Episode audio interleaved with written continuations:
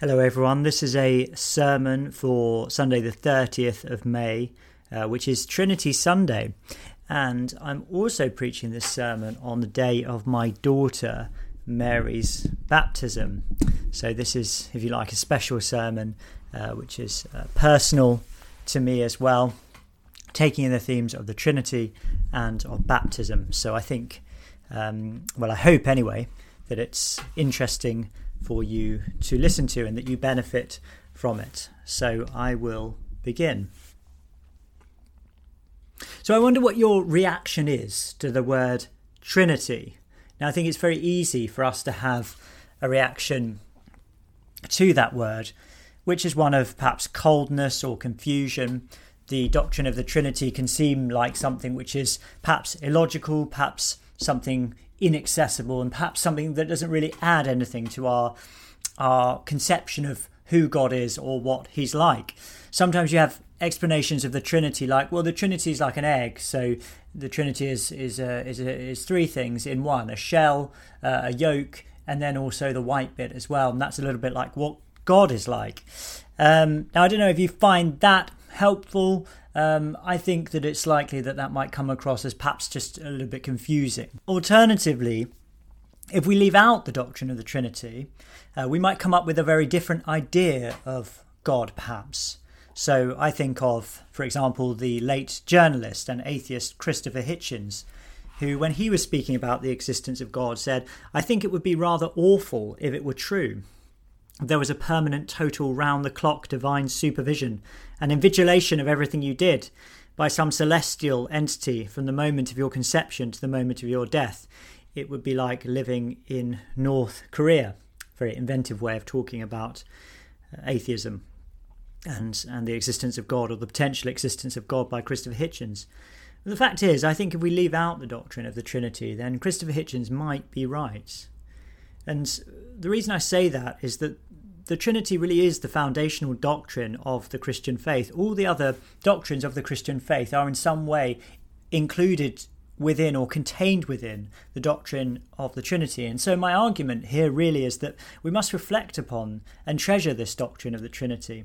And if it does come across to us as cold and illogical and hard, we need to find another way of approaching it.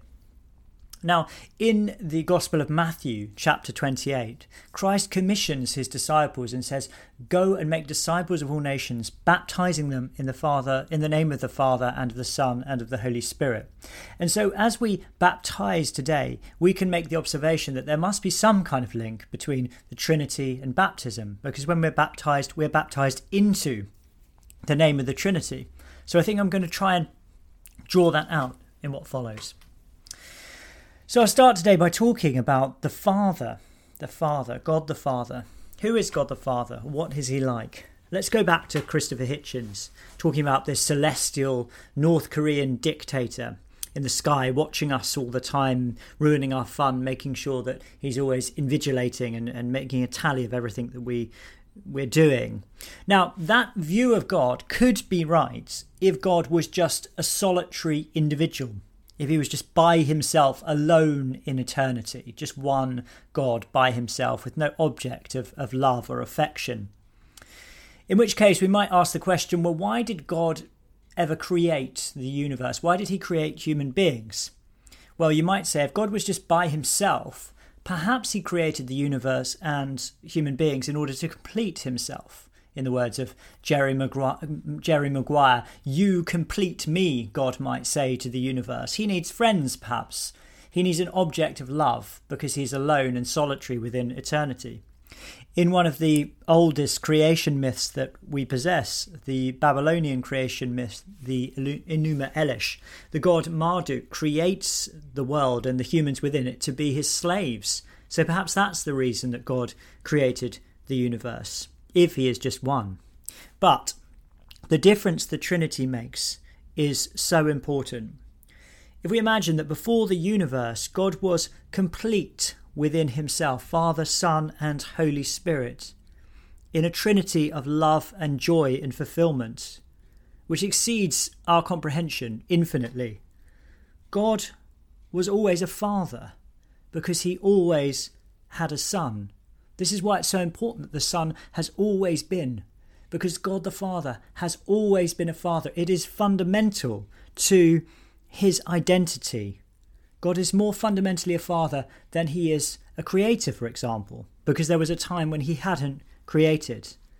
And so God, within his core identity, if you like, is a father full of love, joy and happiness, overflowing with love and joy in his relationship with his son. And so then we might ask the question, well, why did God create the universe? Why did he create us? And the simple answer to this is that his love for his son overflows. God the Father's love for his son overflows in creation. Just like a human couple, when their love overflows in procreation, so God's love overflows in creation. And many early church theologians have made the comparison and said that God is like a fountain which must overflow in order to be itself. And so in the book of Genesis, we read over and over again, when God creates, it was good, it was good, it was very good. And the reason for this is because creation at that point was an overflow of God's very self. That love, joy, peace, beauty, goodness characterized creation and is fundamental to its intrinsic identity. The bad things that we see in creation, pain, death, disease, suffering, etc., are secondary. They're not intrinsic to the nature of creation, but they came in later. No, creation is very good, very beautiful, very peaceful and perfect because it is an overflow of God's love for his son.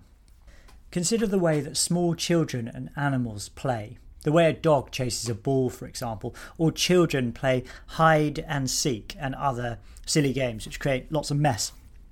The fact is that all of these things are totally pointless except for the fact that they bring joy and happiness. Now, I would put it to you that this joy and happiness that children and animals engage in when they are playing is reflective of God's holy joy and love in creation, more than many miserable religious duties, and that this gives us an idea of who God is in his intrinsic nature, full of love, joy and happiness. And so in baptism, we enter not into slavery, but we enter into a loving family, the family of the Holy Trinity, which overflows in creation. Now we must help baby Mary to enter into the joy of the Father and to understand that joy and that love as she grows up. So that's a little bit about the Father. What about the Son, Jesus the Son? Well, as the Father overflows in creation, so we might say the Son overflows in redemption, and that God delights in both of these things. Now we need to be redeemed because the love of God in us has been reversed, if you like. The love of God goes outwards, always focused on another. But we have turned that love inward. And so when we talk about the fall of humanity, what we mean really is that we have turned our love inwards so that we are selfish and proud and egotistic and full of concern for ourselves and no longer for God and for his creation. There's a famous definition of sin is that we are incovertus in se, which means turned in upon ourselves. And so in that sense, we resemble that lonely, selfish God that perhaps Christopher Hitchens was talking about. Now, the Son demonstrates the love of the Holy Trinity by coming to earth to show us what God is truly like. And supremely, he shows us that in the cross, which is his act of giving up his own life for the redemption of the world. So much so that one of his followers, the Apostle John, said, "This is how we know what love is, that Jesus Christ laid down his life for us." The cross teaches us what God's love is really like. And so if we want to know something of the mystery of the love and the joy of the Holy Trinity, the best thing to do is to look at the cross and to see that's what the love of God is like. It is a love that's always going out from itself, always giving of itself, even to the point of the Son giving his life for the world. And so if the Father is a fountain of love and life, we also have this image of the Son as a sunbeam coming out from the sun in the sky, shining forth from the Father, warming our hearts, giving us life, redeeming us through his work. And so in baptism, we are baptized into the death and resurrection of Jesus. We die to selfishness and sin and egotism, and we live a new life to God and the world around us. We follow after the pattern of the cross, and we must remember that that pattern is not morbid, but it's a pattern of self-giving joy. The writer to the Hebrews said of the cross that it was for the joy that was set before him that Jesus endured that cross. It's all for joy and love and life. And we must model a life of sacrificial self-giving and pray that it becomes a reality to Mary, who we are baptizing today. And finally, a brief word about the Holy Spirit.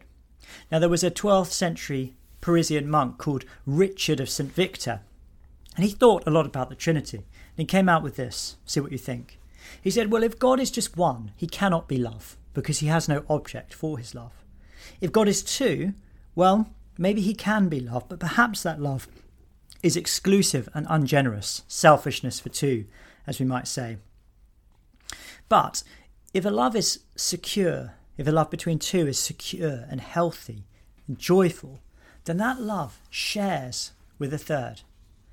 And so we can say that the Holy Spirit is God's sharing of his life with the world. And he does this supremely through dwelling in our hearts through the Holy Spirit. In a passage in Romans chapter 8, the Apostle Paul says that the Holy Spirit dwells within us and testifies to our spirit that we are sons of God. And if we are sons of God, then we are inheritors. We are co-heirs with Jesus Christ. Now, when we say sons here, don't misunderstand. This means everyone, men and women, boys and girls alike. It just means that we inherit all the promises of God in Jesus Christ, and the Holy Spirit testifies to our spirits that this is the reality. The Holy Spirit frees us, therefore, from fear that God would reject us or hate us, like the loving Father who welcomes home the Son after his life of sin and debauchery. So the Father will always love us, and the Holy Spirit assures us of this. Elsewhere, the Apostle Paul talks about the way that the power that raised Jesus Christ from the dead now lives in our hearts through the Holy Spirit. And so the Holy Spirit empowers us to live a life which is patterned after Jesus Christ and is obedient to the purposes of God. He gives us the power to do this through the Holy Spirit who dwells in our hearts. And so in baptism, Mary receives today the Holy Spirit, the seal of adoption into God's family. We must pray for her that that seed would grow and blossom into a mighty oak of faith, that she would be free from fear, that she would be able to resist sin and embrace a life of self-giving, sacrificial love, knowing the happiness of God. And so the Trinity is the most important doctrine of all because it contains all the other doctrines of our faith.